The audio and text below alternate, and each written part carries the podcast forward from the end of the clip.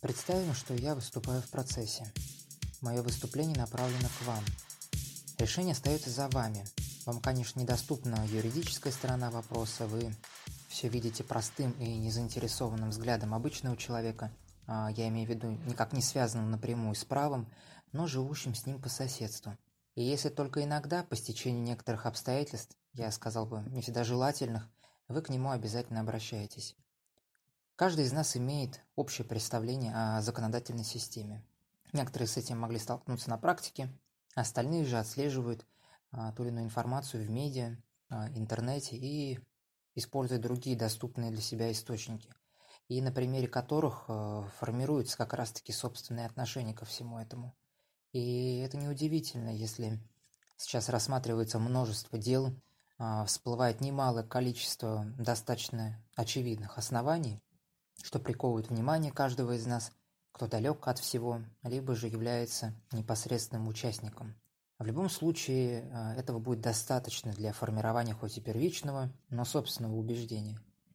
Довольно часто корни э, проблем, которые наиболее сейчас актуальны, лежат в отношении к поставленному вопросу. Проблематика подхода к таким вопросам характеризуется избыточной формализацией, необоснованностью существующих формулировок, лишней притянутостью и в некотором смысле односторонностью. Существуют, конечно, противоборствующие силы, стороны любых отношений. Все, скажем так, гнут свою линию. Это возможно понять и хоть как-то объяснить. Однако мы вспоминаем о результате, о влиянии, которое он на нас оказывает. Последствия такого влияния выражается в возможном и такой некоторой отчужденностью по отношению к закону, не веря в его реальную презумпцию и юридическую силу. А, в Декларации независимости США есть одна интересная мысль, которая, на мой взгляд, заслуживает особого внимания. Мы исходим из той самоочевидной истины, что все люди созданы равными и наделены их Творцом, определенными неотчуждаемыми правами, к числу которых относятся жизнь, свобода и стремление к счастью. Если меня спросить э, о законе, о судебной системе, о праве в целом, Думаю, именно такое разъяснение будет э, точным описанием моего представления о подлинной природе перечисленного. Как мы с вами знаем, в связи с полной цифровой такой трансформацией и вторжением законодателя в еще не распаханную цифровую плоскость, причем, если так вот заметить, вмешательство весьма спешное. Многие из этих преобразований, думаю, идут без каких-либо остановок, закрытыми глазами. Такие процессы явно играют роль огромной гири, и я говорю сейчас именно больше о санкционной политике, такой административной и регламентированной законом процедуры разрешения вопросов. Конечно, все можно взвесить за и против, ответить на вопросы как зачем и почему.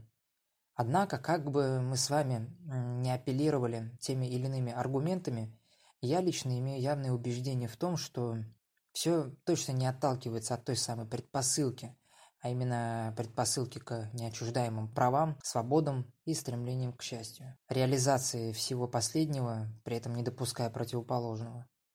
Множество реформ, нововведений, какие-либо законодательные инструменты всегда здесь являются делом последним по отношению к тому, на что все эти инструменты и нововведения направлены. Первичное здесь – приближенность к сознанию самих лиц, на которых данные меры обычно направлены, то есть на граждан и существующие правовые институты, которые как раз-таки понимают и живут жизнью тех, для кого они первоначально были созданы. Но если задуматься, разве отталкивается гражданин от своих неотчуждаемых прав э, и свобод, которые довольно часто э, наглядно нарушаются и незаконно опускаются за скобки? Разве отталкивается гражданин от стремлений к счастью, когда он представляет себе действующий закон, суд, или уполномоченных лиц, что служит явным гарантом его силы и, и исполнения. Любите не воображаемый и осчастливленный, а несчастный и обезображенный народ. Живите его жизнью. Перефразируя Достоевского, я бы сказал, очень важно именно желание понимать людей. История тому подтверждение, что само по себе а, нежелание может привести к несчастному, вечному скитанию в поисках мнимой справедливости, насмехаясь над временем и свободой человека, которому такой бесценный ресурс есть на что потратить. А от чего зависит положительный результат? от каждого из нас и всех участвующих в преобразовательных процессах, а, в нашем отношении и стремлениях. И, как я уже говорил, история имеет множество примеров того, когда в разных сферах люди, тем более в отдельности человек, кардинально меняет ход и движение, крепко держась за свои действия, относясь довольно честно и преданно своему делу, движут этот мир вперед. За ними всегда оставалось последнее слово. Также это слово остается за каждым из нас. Нам с вами выбирать и делать свой окончательный выбор.